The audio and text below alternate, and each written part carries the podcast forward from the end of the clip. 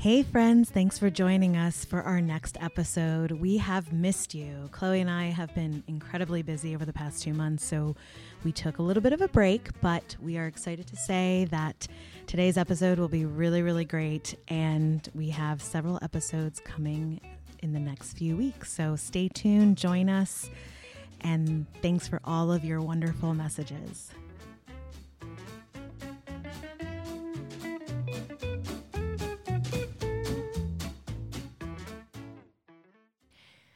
Hey Josh, welcome. Thank you so much for being here. We are so excited to learn more about you and your journey, so welcome. Thank you. Thrilled to have you. And so you're you're out on the West Coast, correct? I am. I'm in Los Angeles these days.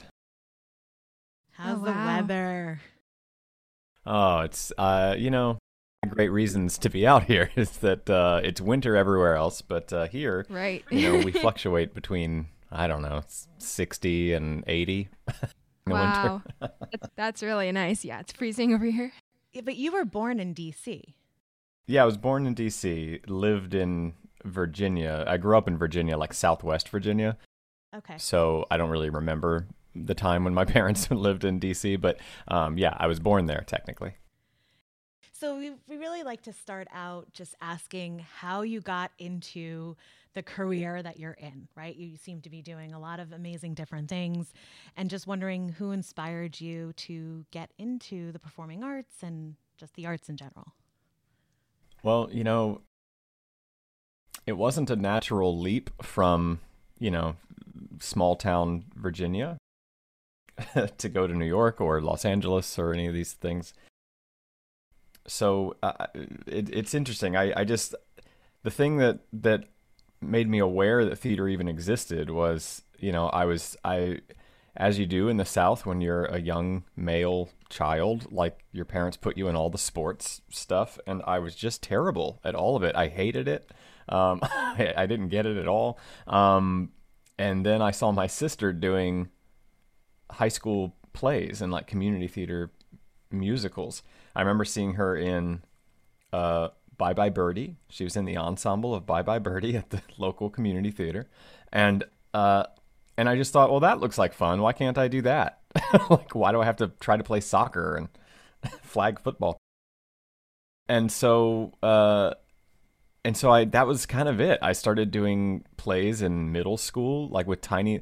I, my first play was a, a, a short play meant for students called Standing Room Only, something no one's probably ever heard of, and uh, I had two lines at the very end of this 20 minute play, and I basically was like throwing up backstage because I was so nervous about it. uh, and I don't know what possessed me to then think, I think I'll keep doing this. this seems like Right. um, but for some reason I kept doing it, and and then you know um, they the the first musical came along. It was 1776 at the Community Theater in Franklin County, Virginia. I auditioned for The Courier. If you know that show at all, it's the only possible young person in the show. um, and uh and I so I played that not realizing that the magic of what that was was that I was like 15 and had never sung in public so I was just terrified um just deer in the headlights singing. But weirdly the role it, it works great for that because he's singing about his friends dying on the battlefield at that age and calling out for their mothers like on you know it's it's this really beautifully sad dark you know war song. And so to sing it with just deer in the headlights uh, mentality actually kind of worked. So uh, uh, that was the beginning of it all you know and from there i just started taking it more and more seriously doing what you're doing you know doing summer programs. And then that led to well i should go and get a degree in this and i did. Um, uh, and then from the degree i went straight to new york and started auditioning and that was that was that was it. That's the sh- that's the short version of the story. Were you scared when you went to New York and you were just auditioning? no um, i wasn't. And and the reason was because i was so naive. I just had no Mm. idea really how hard it was to make a living doing this I just had the mentality of, well, someone is going to be cast in these roles, and if if it's going to be someone, why not me? You know, like that was Right. that was the just wide-eyed optimist viewpoint I had. Um, and I actually think it served me. I think that's the joy of youth is being able to have that sort of optimism. Um, uh, because, well, I'll tell you this story. I about a year out of college, I had never auditioned for TV, and I went to my agents at the time and said, "Hey, I, I think I'd like to audition for television. Like, why not?" And after some push and pull, they eventually got me an appointment for this uh, ABC series that ended up. I ended well. Let me say it this way: I they flew me out to do a screen test in Los Angeles because I was living in New York at the time, and uh, of course at that age I, I just had I had not I had never even auditioned for TV before, so I had no idea what a screen test even really was. I and I just just went with the flow. So I was like, okay, I guess they fly everybody out to L.A. and that's just what they do. Um, so uh, it it didn't I don't know I just didn't realize how significant the moment was, but I got to the final screen test. There was only two other guys, and one of the guys I recognized from movies, you know, and I Oh, and wow. when we got there, the whole creative team came out of the audition room and saw that guy and they all go oh it's you. It's so great to see you again. The last time i saw you was on set with that thing that we were doing. And i was like oh okay. Well there's no chance i can there's no chance i'm going to book this like obviously this guy is he's outranking me like I'm, there's no way i don't have any experience why would they hire me um and I went in. I was the first to audition. They pulled me in first. I did the thing. On my way out, the one of the executives from ABC just kind of grabbed my arm and she said, "How I don't know how you are so calm in this moment. Like there's just you just don't see. It's like it doesn't seem to be affecting you right now." Uh, and I was just like, I don't know why you're telling me that, but okay, I, I, I, I you know, I'm, I'm as nervous as I feel like I should be, but, um, but I walk out and then I sit down and I'm playing on my phone or doing whatever I was doing, and the guy, the, um, the guy I knew from the movies, he went in, came back out, he's pacing the waiting room, and then he sees me and he comes over and he's just like, I just have to ask, why are you so calm right now? And so now it's the second time I'm hearing this within a few minutes. Oh. And I was just like, I don't I don't know. What do you mean? And he said he said, I think it's because you are so young. Because he was, you know, probably six, seven mm. years older than I am. And he he said, I think you're just so young that you don't know what's happening right now. Like you don't know what's at stake. Because if you did, you just wouldn't be this calm. Because he was a nervous wreck. Yeah. Right. And you, you probably didn't understand. You probably were like in the moment, you're like, let me Mm-hmm. just do this thing. This sounds like fun. Okay, cool. And then people around you are freaking out. Right. Like, if he books this, like, this is a big deal. And you're sitting there like, ah, whatever. whatever. that's fun. Yeah, whatever. I don't know. I because I just didn't expect to book it anyway. Because I just felt like it was already. I was not really a contender, and I didn't know why I was even there. And I was just happy to be there. I was like, I was staying in a nice hotel. There was like, you know, I, I was just giddy to be. And this is pilot season, so this is during the winter. So New York is freezing, and I'm in like a hot tub in a hotel that ABC is paying for. So that that alone was just fun to me at the time. so, Yeah. what is that? so I was just enjoying the, the moment and having a good time. And um, it turns out that's the thing people respond to the most. And it's much harder now because now I do know what's at stake. Now I am the older one who's like, oh man, but to book a TV series, I mean, that's that's a lot of money, you know, like that's a life changing thing. Um, so now it's much harder to get out of my own way. But at the time, I think one of my one of the reasons I had such early success was just having having fun with it and and not caring about the stakes. so Right, uh, it's one of the joys of youth that if I can tell people who are that age to to hold on to it, please do it. Right. yeah, you were just having fun, and I love that. That's such a interesting story. So I was wondering what your college application process was like, and what your training was like at the school you attended. So, uh, I really had my heart set on one school, which was Carnegie Mellon. Mm-hmm. Wanted to go to Carnegie. They only had like 12 students in the, you know, class, and I loved that. I was like, I want that individual sort of attention.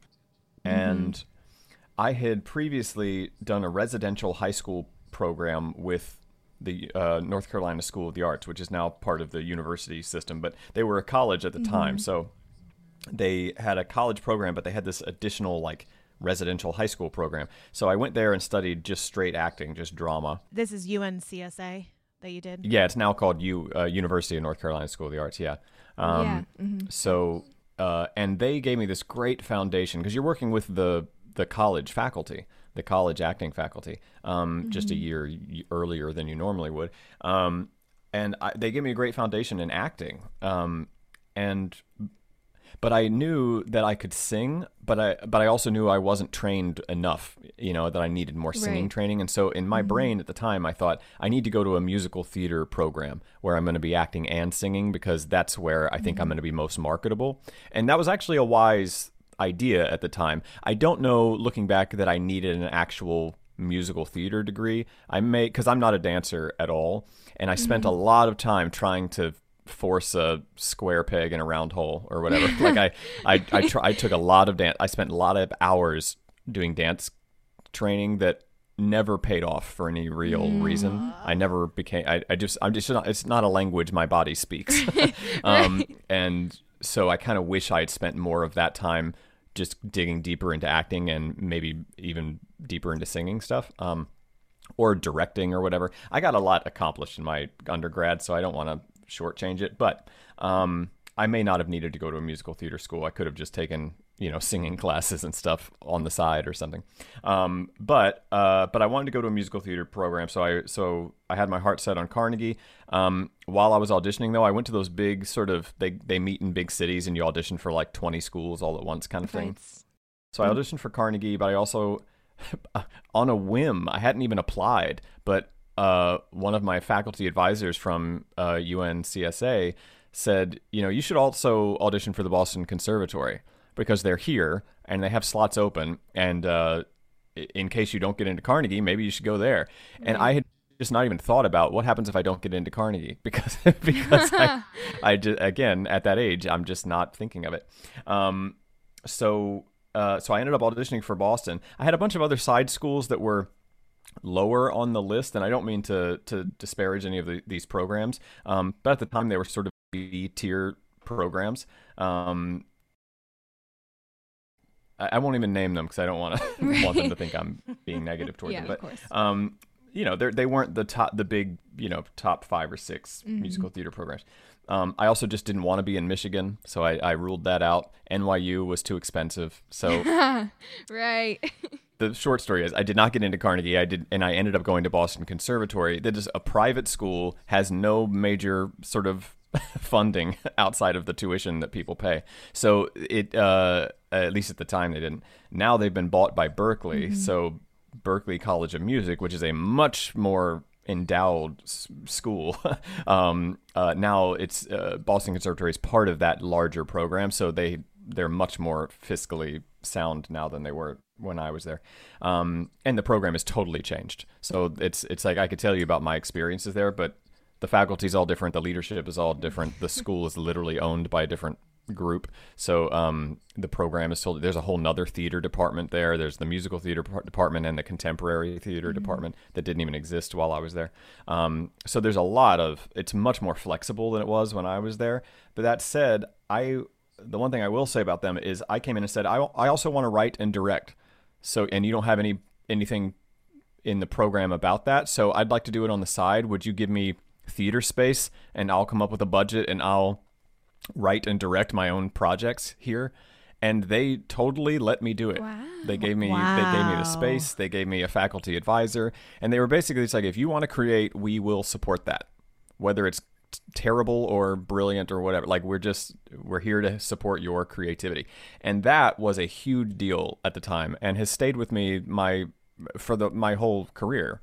Um, that level of sort of I don't know, inventiveness and creativity. Like I, I'm always doing weird little side projects that people may or may not ever hear about. But, um, but I feel like that's part of the life of an artist. Uh, most of us like to have that creative freedom, and they gave me that opportunity. And I don't know that every school would have. So that's the biggest thing I, I praise them for is is doing that. And really, their whole program now, from what I understand, is geared toward um, finding whatever it is people are really interested there, whether they sign up for musical theater and they end up becoming composers, you know, that's okay. They're embracing that in a way that they might have been resisting it a little back in the day. Now they're actively trying to to suss that out for for students, and I think that's mm-hmm. amazing.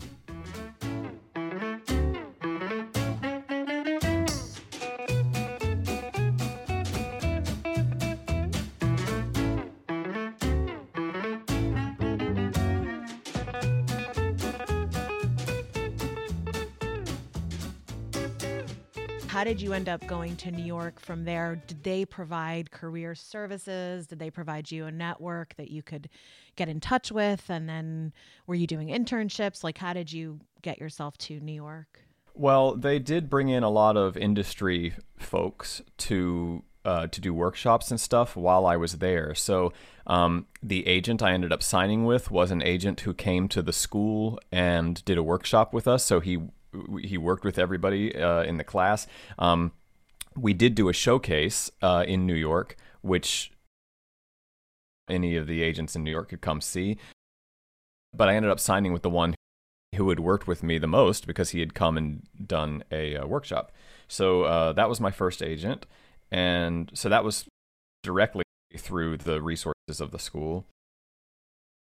They also brought in a music director who worked at Goodspeed Opera House, which is a great musical theater uh, institution um, just outside of New York in Connecticut. Um, and he, they were doing that summer, the summer I graduated, they were doing a production of a show called Where's Charlie? And Where's Charlie is a musical from the 1940s, uh, not done that much anymore. But uh, Ray Bolger starred in it. If you don't know who Ray Bolger is, he played the the Scarecrow in the original movie of The Wizard of Oz um, mm-hmm. in 1939. So he was this old sort of you know Broadway staple, uh, song and dance man, and I happen to look a lot like him. I was gonna just tell you that. Ever since then, um, most most shows I do, some critics always compares me to Ray. Um, so it's it's it's an ongoing thing. But anyway, the the music director for that show had done the workshop and he basically brought me in for the auditions because he was like look we're doing the show. You look just like him. You should audition. They had already cast that role ray the title role of charlie with some a broadway vet noah mm-hmm. Racey, if anybody's keeping score. Um, uh, and but what what they needed was an understudy for him, and so I went in and auditioned for the director Tony Walton, um, uh, who's also a fantastic sort of well known. Yeah. you know, dozens yeah. of awards, you know, Tonys and whatever. He's he's a pretty uh, great one to know. But he uh, he saw me, and as soon as I walked in the door, he just leaned over to the casting assistant and said, "He looks just like Ray Bolger." um, so they ended up casting me in that. I got my equity card weeks after graduation um, to start that show in Connecticut. It ran for three months or something, so that took me into the fall. Um, so I got an apartment, but I immediately sublet it um, because I was out doing the show. I came back with my equity card and and an agent, and you know I was sort of I sort of hit the ground running right out of mm. school, which was really lucky.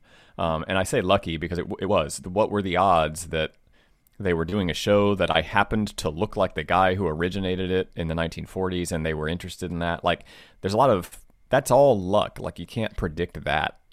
Absolutely. You know, no one, yeah. So, so that's the piece of it that's like, let's just be real. The reason I hit the ground running was not because I was so ready and so well trained and whatever. It was because I was lucky, you know, um, right, and that is yeah. such a part of it. So there it is out in the cold, open light of day. You were also younger and you you knew you wanted to do this and so you had that same strong, brave attitude of, "Hey, like this is fun. Like I'm going to go do this." Sure, and you know, look, I'll I'll always give credit where credit is due. Um, as Seneca said this, mm-hmm. Seneca, the famous Roman philosopher, but Oprah quotes it a lot if you're an Oprah yes. fan, which is luck is where um, preparation meets opportunity. Um, and I think that's right. You know, I, I think I, they didn't cast me just because I looked like Ray Bolger. I also had prepared a lot to be, you know, a comic, you know, character actor who could sing pretty well. You know, that was my thing. So had I not been able to sing, had I not had the comic chops, I don't think they would have cast me. But the mm-hmm. fact that I had those because I had prepared for all that as best I could, then when the opportunity came, we're looking for somebody who kind of looks like Ray Bolger. That would be a great fit. Then, then great, I'm there Right, for right. you. Yes. so there is something to it. Yeah, and then in terms of all of your opportunities, I mean, how did you get signed with an agent? You know, you're in college, and so do you just do they come to the school to recruit? Do they did you seek them out? Because I know it's really hard to get signed.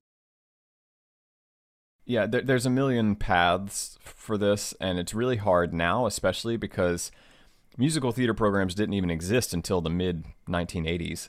And then, so by the time I got there, they'd only been around for 15 years, you know? Um, uh, and so the ones who were most known were the ones who got there first, like Boston Conservatory and Carnegie Mellon and NYU and uh, and Michigan.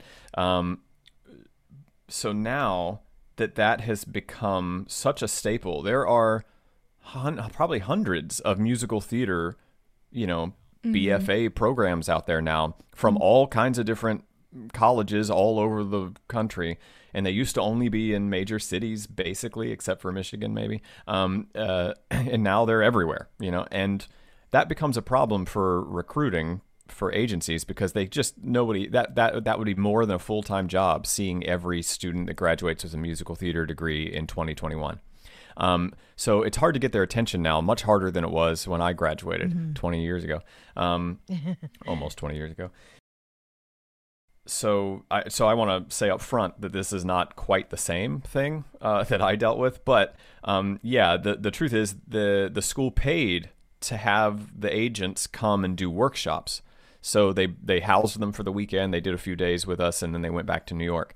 That is probably the strongest way for agents to get familiar with you. The, the agents aren't really coming there to scout because they don't need to. There's so many actors who are looking for agents you know in the city that they don't need to go looking in in college programs to find them. So the only reason they would is if the college paid them. I think if if I'm being just as honest as I can be. Yeah, and the same is true with showcases when you come back to New York. A lot of a lot of programs do a New York City showcase. So they do a little show and it's, you know, 45 minutes long, Right. hopefully, uh, with a school like Boston that has like 50 kids graduating or 60 or whatever, it's a big class, then that might be longer than 45 minutes. And that gets to the point where agents just don't go because it's too much time commitment, um, which is a, another thing that we could get into. But, um, but the truth is, with 200 showcases, they just can't go to all of them and the ones that they will go to are the ones that they have relationships with, um, uh, the ones that they've already been going to, and they know have the top talent, um, because they're basically letting the colleges become the gatekeepers to, to the agencies. So if you didn't get into one of the big schools, then they're assuming that says something. When the truth is, it doesn't, because you look at look at the schools that you know some of the greatest Broadway vets went through. So, yes, some of them did go to those big schools, but Right. a lot of them didn't. A lot of them came from Right, places right. you've never heard of because they're the only person who came from that institution that is, you know, recognized, uh, you know, in a big way. Um, and that just goes to show it, it doesn't really affect things that much, but it does give you a slight leg up when it comes to getting attention from uh, agents who are interested in developing talent. Do you feel that having an internship throughout your process in between shows or even before you even landed some of the amazing performances that you were able to land, you know, whether it was Lumiere in a regional theater or whether in an off Broadway production, did you have internships in between? never once did an internship. Part of that was, I'm going to be really straightforward on this. Um, internships are a privilege that only the privileged can do because unless you have someone paying your bills, internships don't pay anything for the most part. And if they do, they're stipends that are not going to scratch the surface of what it costs to live in a city like New York. I just I, I could never afford to do an internship, even if I had wanted to. Uh, my I was on my own. You know, my parents were supportive, but they just didn't have the money to financially support me in a city like that. So it was never an option. Um, that said, my wife, um, the first thing she did out of college, she graduated from Marymount Manhattan College, from their musical theater program. And the first thing she did out of college was she went and, and interned for Bernie Telsey's casting office. And she she basically credits that internship with everything she needed to know about like the business side of of the, of theater, how uh, casting worked, how agencies worked, because she was interacting with the agents um, who were submitting people. Uh, seeing that behind the scenes look was a major uh, part of her education. So, um, so I, I, I totally celebrate the idea of it because I know, and she, she made uh, contacts through that through that uh, internship that led to her getting her first agent. Um, and uh, making relationships with casting uh, folks, um, cast some of whom still work at Telsey, some of whom went on to create their own um, thing or moved on to other uh, uh, talent casting agencies. But she knows all of them on a first name basis because of that internship. And they bring her in. She can email some of them directly about projects sometimes. Like there's stuff like that where it, there's a real reason to do it for networking and for just education. So I, I totally celebrate it, but uh, just to be honest, I, I could never do it. You know, I, I needed to make money. I, I couldn't devote that much time and resource without financial compensation. And it's one of the problems. There is a big movement right now. I am um, I'm one of the delegates for Actors Equity. Um, they have a convention, and the dele- we're basically like the Congress of the union. And uh, so I, I was elected to represent the Western uh, delegation. Uh, so uh, but one of the things that we're dealing with now is there's a lot of people pushing back against the intern culture because uh, in theater, there's a lot of regional theaters specifically that hire. I, I put higher in quotes, but they, they they bring in a lot of interns that are not paid to do a lot of the the labor for the for the uh, theater company to the point that it's a it's a question of like is this is this for them or is this for you? You know uh, are you just not hiring full-time employees anymore because you want free labor? Um, if that's the case then we have a problem. So there's a there's a magnifying glass slowly creeping in on the internship culture. Um, but uh, that said there is obvious mm-hmm. value to it so um, that's my full range of internship thought yeah. so um, you you love to write and I see that you wrote a book. Um, so how how did you get this inspiration to write it? And will you ever write more in the future? These are great questions. Um, uh, first of all, because uh, I know this is sort of a well, I don't know. You tell me. I, I, feel like this is a theater aimed podcast, so and the book has nothing to do with theater, so um, it, I never even mention it. I talk about my work, so if you know who I am, you would know he must be talking about something in in in the entertainment industry.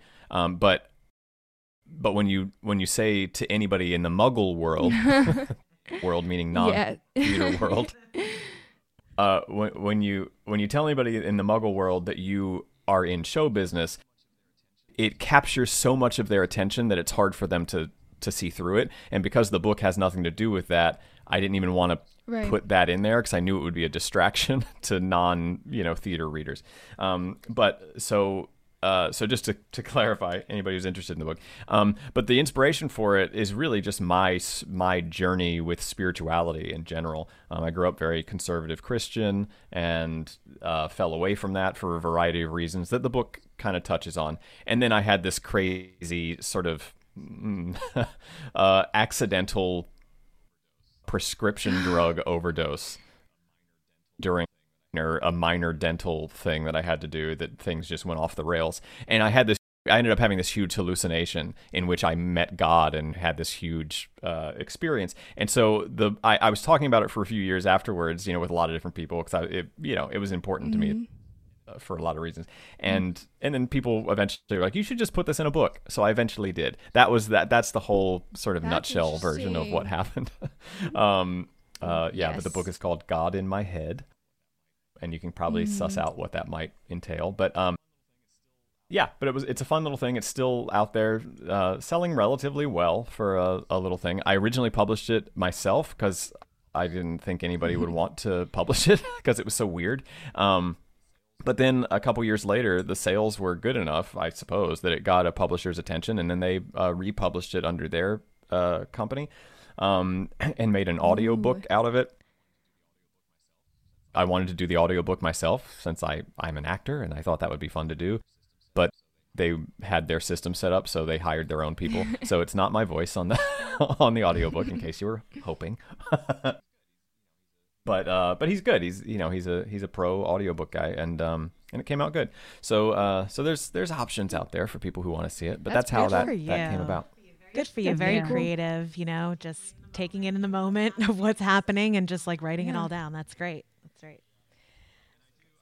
Yeah, and I do. I will say this: I, I am kicking around that idea, and I've kicked around this idea for a while of writing a book, sort of um, a professional actor's handbook from beginning to end. And I really mean this because there, there's a lot of books in the ballpark this that talk about agents and talk about um, auditioning. A lot of books on auditioning, um, and I, I thought, but there isn't really a straight up handbook for like going from what are the protocol at the very beginning, the first idea. I love this so much, that idea, all the way to how do I collect my retirement and get my pension from the unions.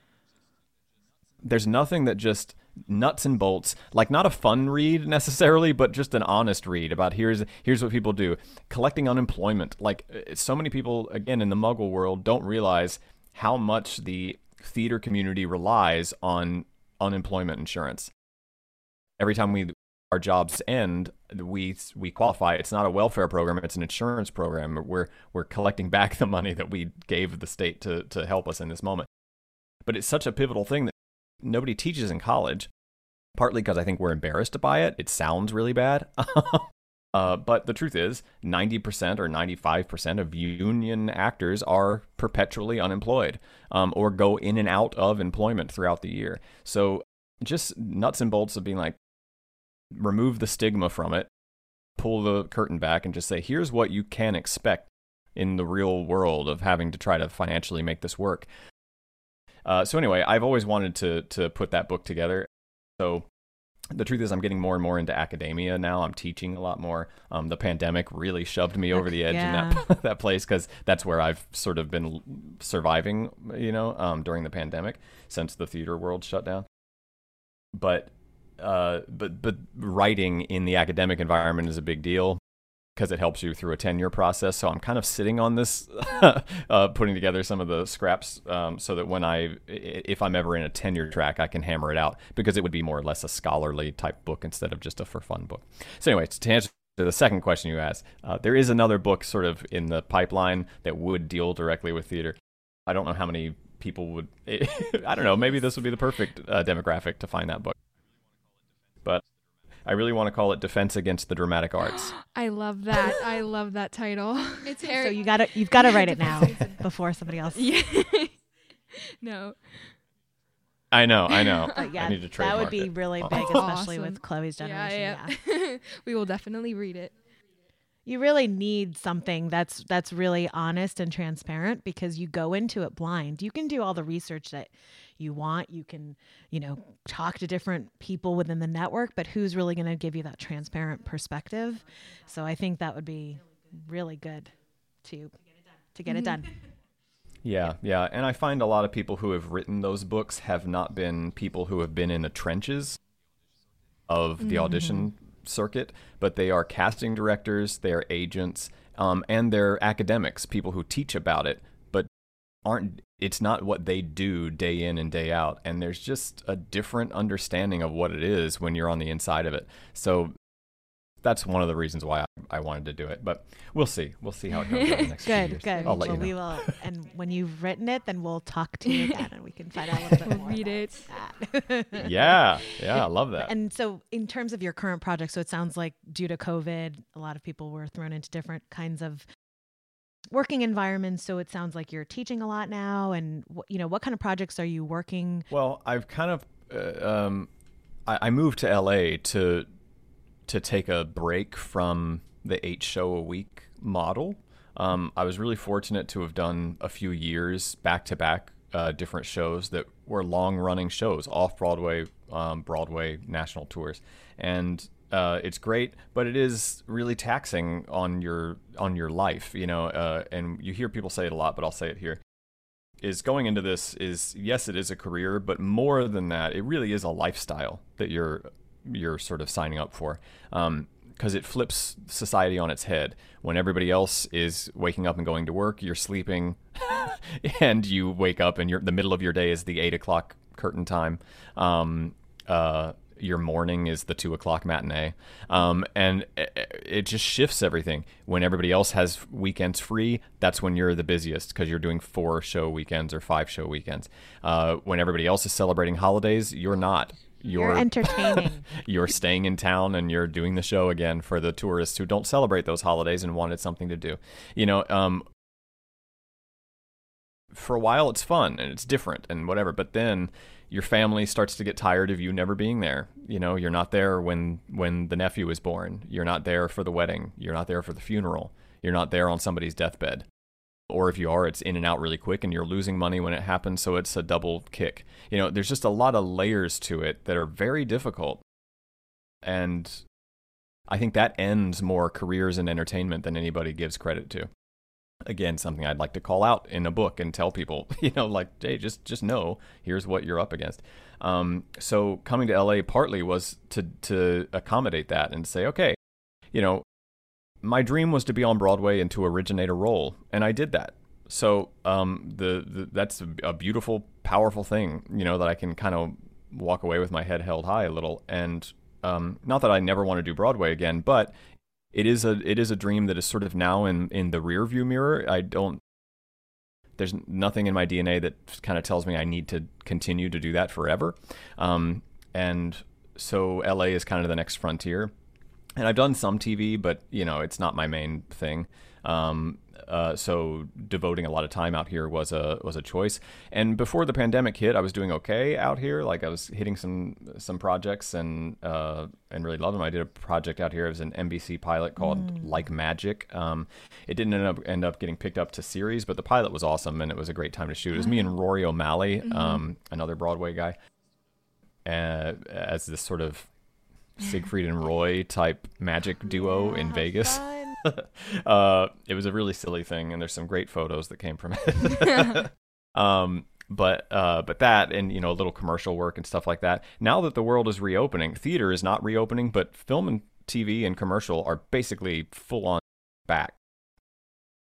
The auditions are hot and heavy for those right now, so um, uh, I'm mainly focusing on that, uh, and my agents are are really you know doing really well for me in terms of getting getting me out there right now. But that's a that's that page has just Yay. started to really you know open or turn over. I don't know uh, what analogy. Lots of hope. uh, it's really starting to starting to fly. So so that's where my my guns are kind of aimed right now for the industry is is film, TV, and commercial.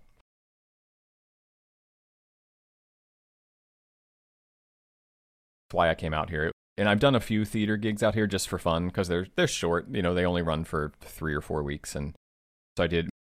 Me and my wife actually did Beauty and the Beast out here at a local regional Aww. house, and it was so much fun. I've always wanted to play Lumiere because it's just a fun role. So there's some stuff I do just for just because it's really fun to do, um, and a great little company too. Um, La Mirada Theater, it's called. But she played a napkin, and I played a candlestick, and Aww, it's just that's that's cute. you know who, what's better than that? yeah. That's very fun. Speaking of roles, do you have a dream role, a favorite role that you'd want to play? There's a lot that I never got around to doing. You know, I, I I've never played Seymour in Little Shop, and it's just mm. one that just seems like it would be a lot of fun to do. And you can kind of he's kind of ageless. Like I always thought of him as really young, but actually he he could be kind of any age. Um, uh, same with Audrey. Uh, uh, there's that. In in terms of musical theater, I have. If I was going to come back and do New York, I really I just have my heart set on some of the what we here's another phrase we call muggles, you know, people who don't work in the industry. Another phrase you might hear in the in the theater community is um, government jobs, and government jobs are the shows that are not going anywhere. So Phantom of the Opera, Hamilton, Wicked, Lion mm-hmm. King. You know, the jobs that you don't have to check the weekly box office numbers to see like are we doing okay? Like are we going to close soon? You know which is what every other show is doing. Um uh lion king and hamilton and whatever you just you just ride the wave it's just a blissful you know you, you come in you do your show you go home and you don't worry about it um those are the shows that i would want to do if i was going to come back and do theater again so i can tell you the exact roles it's zazu in the lion king doesn't even sing. So you just the only annoyance is putting on the makeup.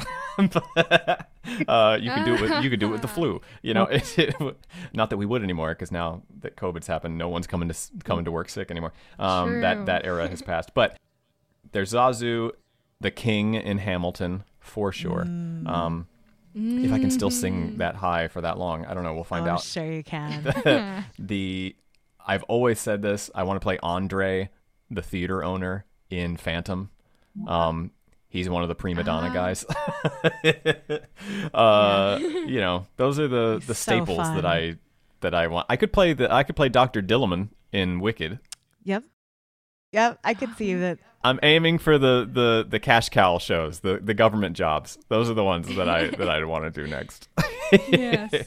I, I have some friends who have done some of those shows for truly years and years, like decade or more. And some of them are holding up really well. Like this, I just I love this life. I have a steady paycheck. Uh, my my kids have health insurance. Like everything's good. And some of them are losing their minds. You know, like I don't even know what I'm what I'm not an actor anymore. I'm like a factory worker. I just come in and I do the show and I go home and it's not there's nothing creative about this anymore because I've been doing it for too long.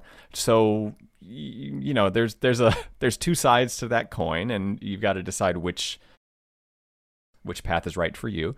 But uh, it sounds like a pretty uh, pretty nice, comfortable thing. The older you get, the more you're like, you know, I think I'd like to just have a steady paycheck. Um, what would you tell young people today who are in high school, who, who are just interested in pursuing a career in the arts? Just overall general advice for people that want to go into this field. I would say first of all, um, do this, and I and this is going to get me in hot water for some of the academic. Train as cost effectively as possible, um, because what you need is training.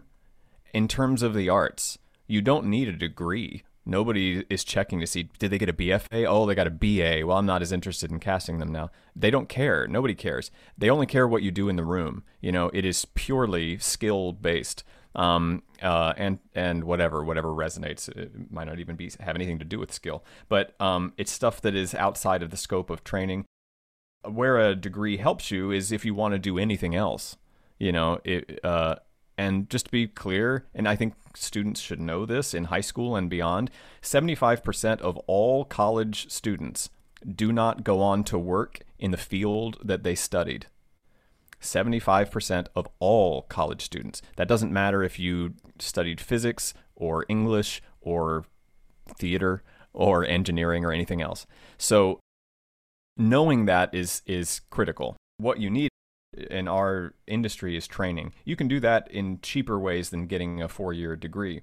I'm not uh, poo-pooing a four-year degree. I think it's uh, the most common thing. The most successful people tend to have a four-year degree in in the arts in some way but it's not the only path and you could totally study that on the side of something else um, and there would that would not be a hindrance to you um, we did a study in 2019 through loyola marymount's um, uh, grad program that looked at this that looked at the numbers and 20 some percent of successful broadway or national tour performers uh, had degrees in stuff that had nothing to do with theater. They had journalism degrees and you know biology degrees, and you know it, it- they but they just liked theater and did it on the side, and they trained on the side, and they did it well enough that they got cast in big stuff. That's twenty percent of the people who succeed. That's that's that's a wild number. Um, that's a big percentage. Um, granted, we could also say eighty percent studied just theater and they needed that training for four solid years in a really solid way. So uh, knowing your path one thing, but whatever it is, however you decide to do it, I just recommend doing it in the most cost effective way possible. If you went to any bank and said, I have this dream of being on Broadway, and I would like you to give me $200,000 to see if it could happen. no bank would ever write you that check. No, none of them. However, if the government says, um, you cannot write this debt off in bankruptcy, so no matter what happens, you will pay this debt back. Then the bank will say, sure, you can st- you can study whatever you want. Here's a blank check. And that's a problem. And it's a double-edged sword because some people can't get access to the education without it. So we want them to be able to get the access. We want education to be accessible to everybody, but at the same time, does the investment make sense? Absolutely not. The statistics are very bad. Um, so just knowing that these are all the elements at play, a lot of times we don't, we don't, no one has this candid conversation with us when we're 18 or 17. And the truth is, I think 17 and 18 year olds are entirely capable of comprehending this level of complex reasoning. And I think they should be given the chance so that they know this is what I'm up against and this is how the system is is working. Because when everybody says go for it, there's no problem here.